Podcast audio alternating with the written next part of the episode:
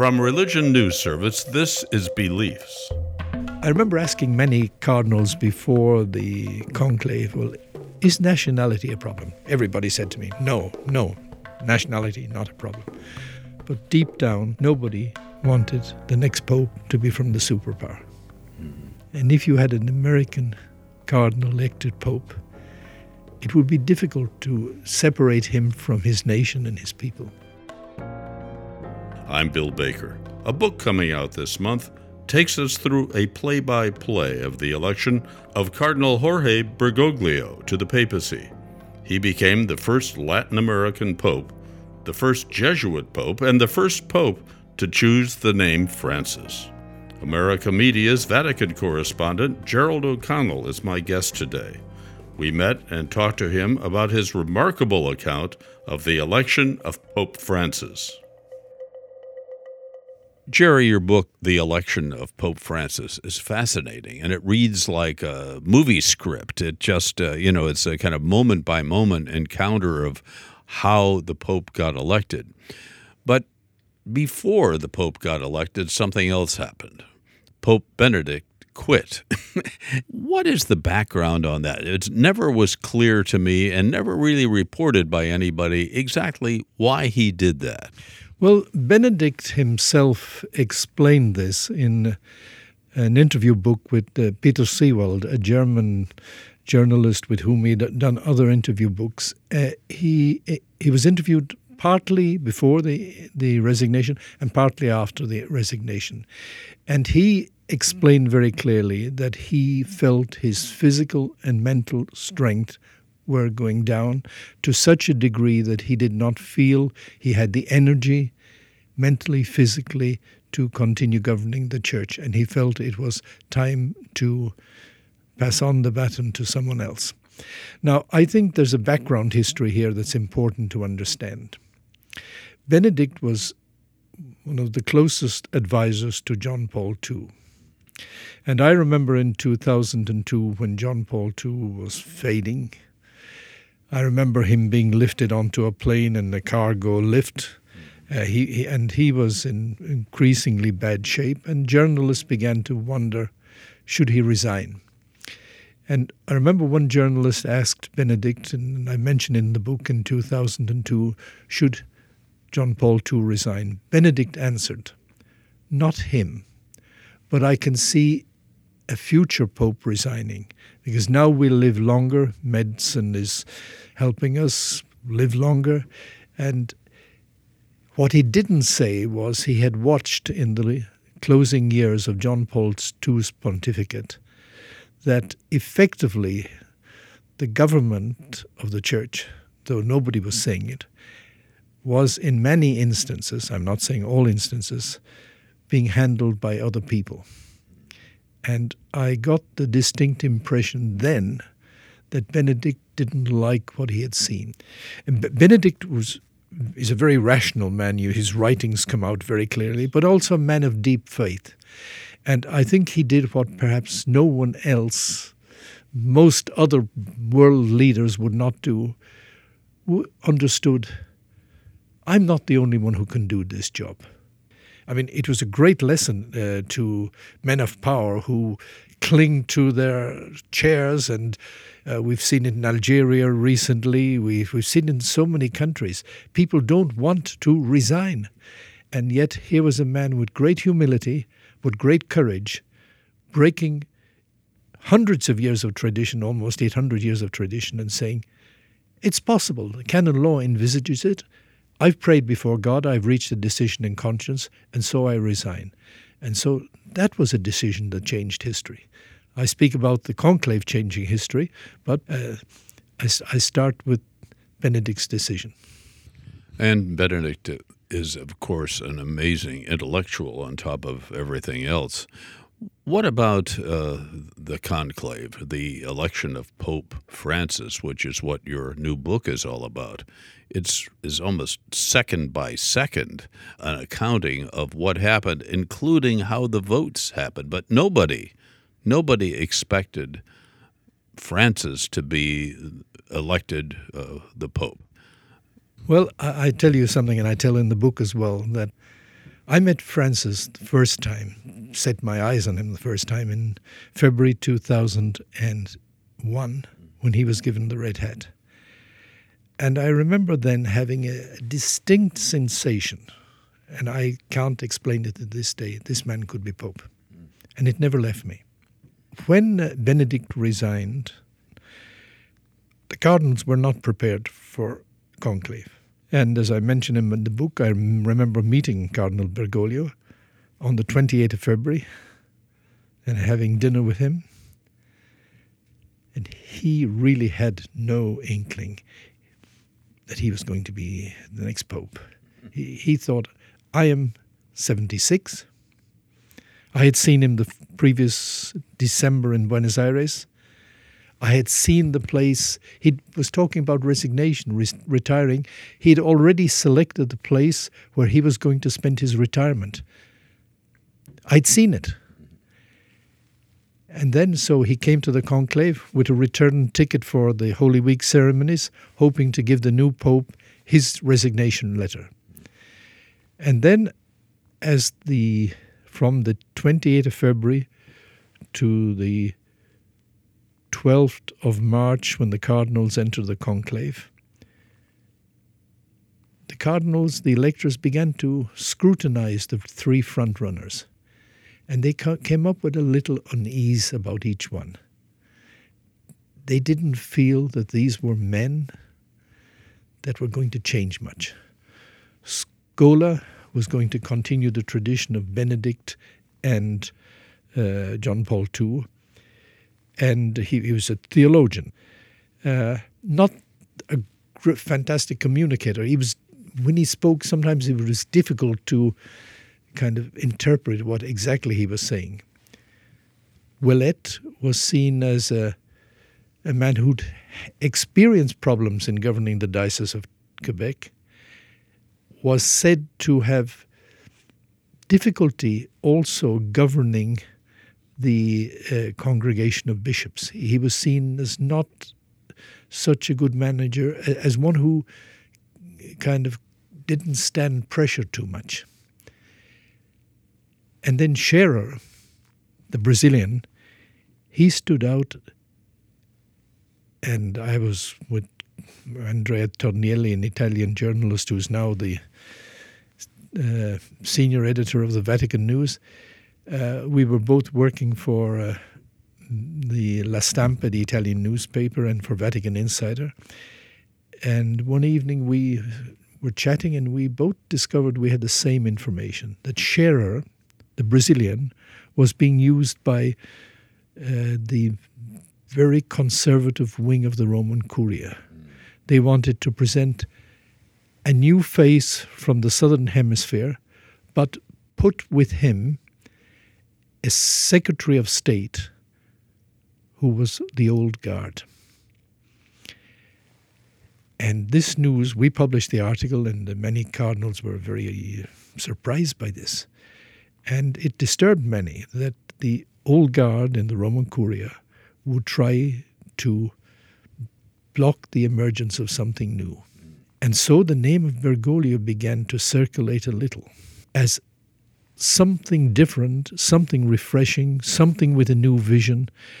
Uh, and his lifestyle was very impressive and known to many people, that he, he was a man for the poor.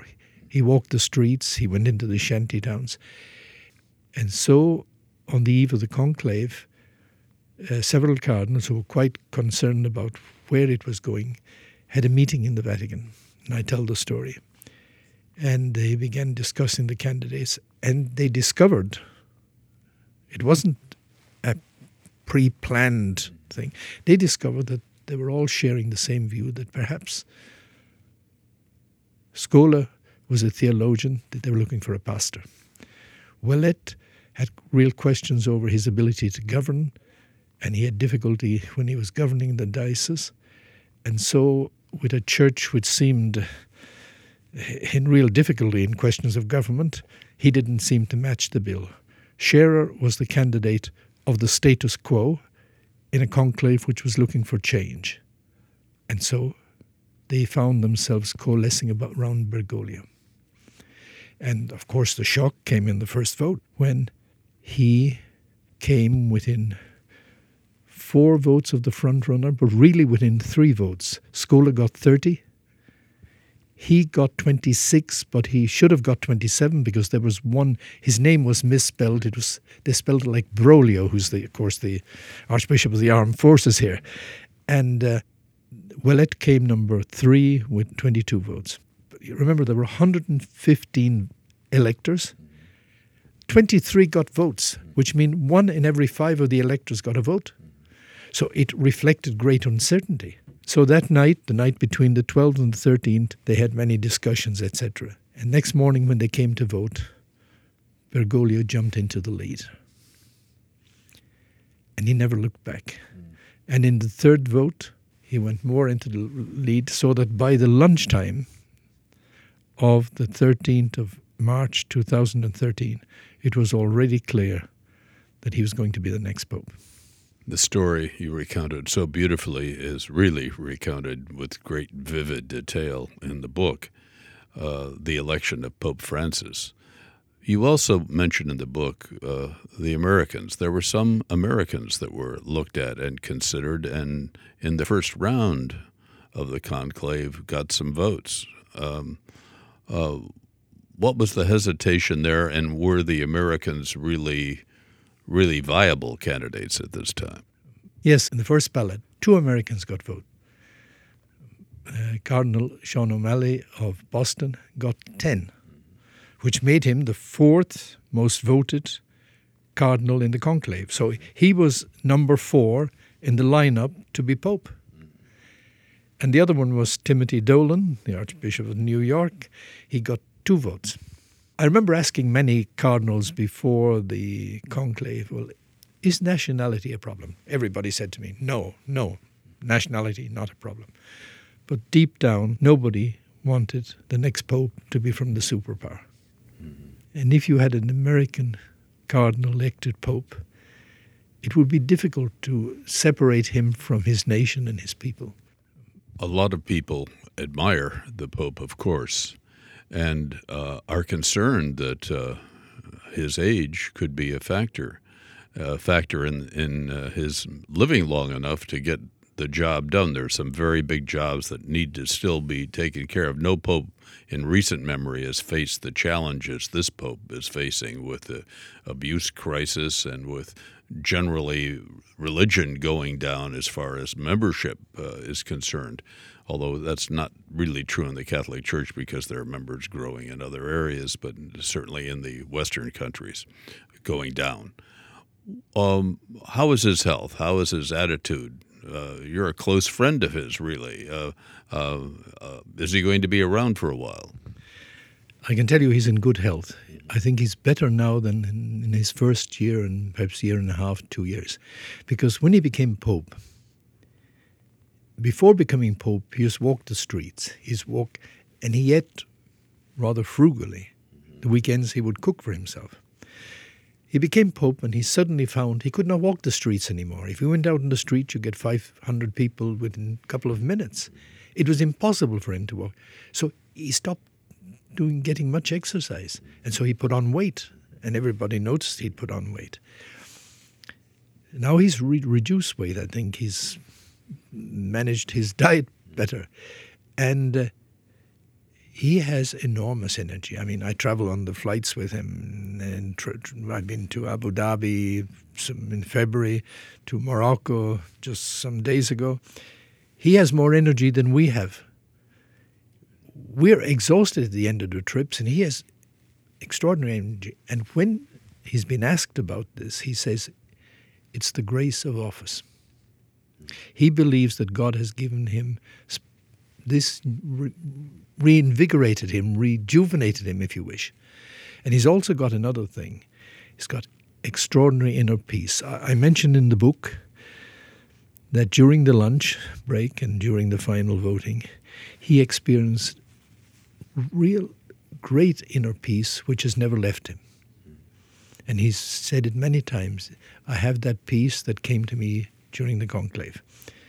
And so when people, when I hear, read and hear, hear people saying, oh, well, the Pope got angry. He's very disturbed about this happening. They don't understand the reality of this man, that he is not disturbed.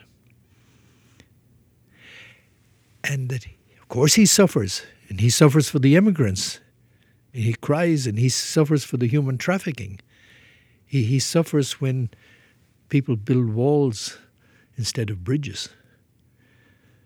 And I, I saw how he builds bridges with the Muslims. I've seen it that I've I've traveled with John Paul the Second, visiting many Islamic countries. I've also been with Benedict. But really, I've the response to Francis is quite extraordinary in the Muslim world today. And so he's built bridge, and he's saying religions are not for violence. There are groups, intransigent groups, in every religion. And there are groups who manipulate religion for political purposes. But this is not the heart of religion. Religion is for peace, and he's committed to building networks for peace among religious believers. And so the question of his age, he's eighty-two. He was eighty-two in December. I've looked, uh, I was looking recently, because many people ask me this question, you know, how long will he last? We don't know. He's, he's in good health, good spirits. It could be that tomorrow somebody takes him out. I mean, the Paul the Sixth, there was attacks on him. John Paul the Second, they nearly killed him. Somebody jumped on the wagon of, on the Pope Mobile of Benedict, and another time jumped over the rails in, in Saint Peter's Square, in Saint Peter, in the Basilica.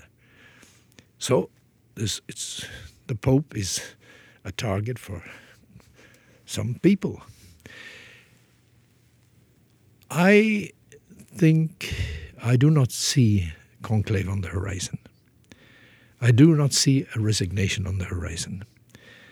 I think we've got him for some other years. How many? I'm not a prophet. But remember, if Benedict had not resigned, he would be Pope today, and he's almost ninety-two. He will be ninety-two later this month, just after Easter. Who is to say that Francis will not go on to until he's eighty-eight? He's in very good health, and he's a extraordinary energy. I just cannot communicate, because you see on the Wednesday morning how many hands he shakes, how many people he, you saw yesterday, the day before, when he met the Sudanese leaders, and he goes on his knees, kissed to their feet. I mean, these are powerful gestures. You don't need words. The message is is is, is in the, in in the actions, and I think he's really continuing to invigorate the church. And there is opposition. But then you have to think back. Jesus, he had a Palm Sunday where everybody hailing him, and he had a Good Friday. And I think every pope transits from the Palm Sunday to the Good Friday. Gerald O'Connell, thank you for being with us. Really a pleasure. Thank you very much, Bill. Thank you. It's a pleasure for me, too. Our guest was America Media's Vatican correspondent, Gerald O'Connell. The conversation continues on our Facebook page, and we tweet at Beliefs Podcast. If you like our program, come review us at iTunes. Beliefs is brought to you with the support of the Bernard L. Schwartz Center for Media, Public Policy, and Education at the Graduate School of Education at Fordham University. Jay Woodward is our producer. The theme music is by Edward Billos. I'm Bill Baker, and thank you for listening.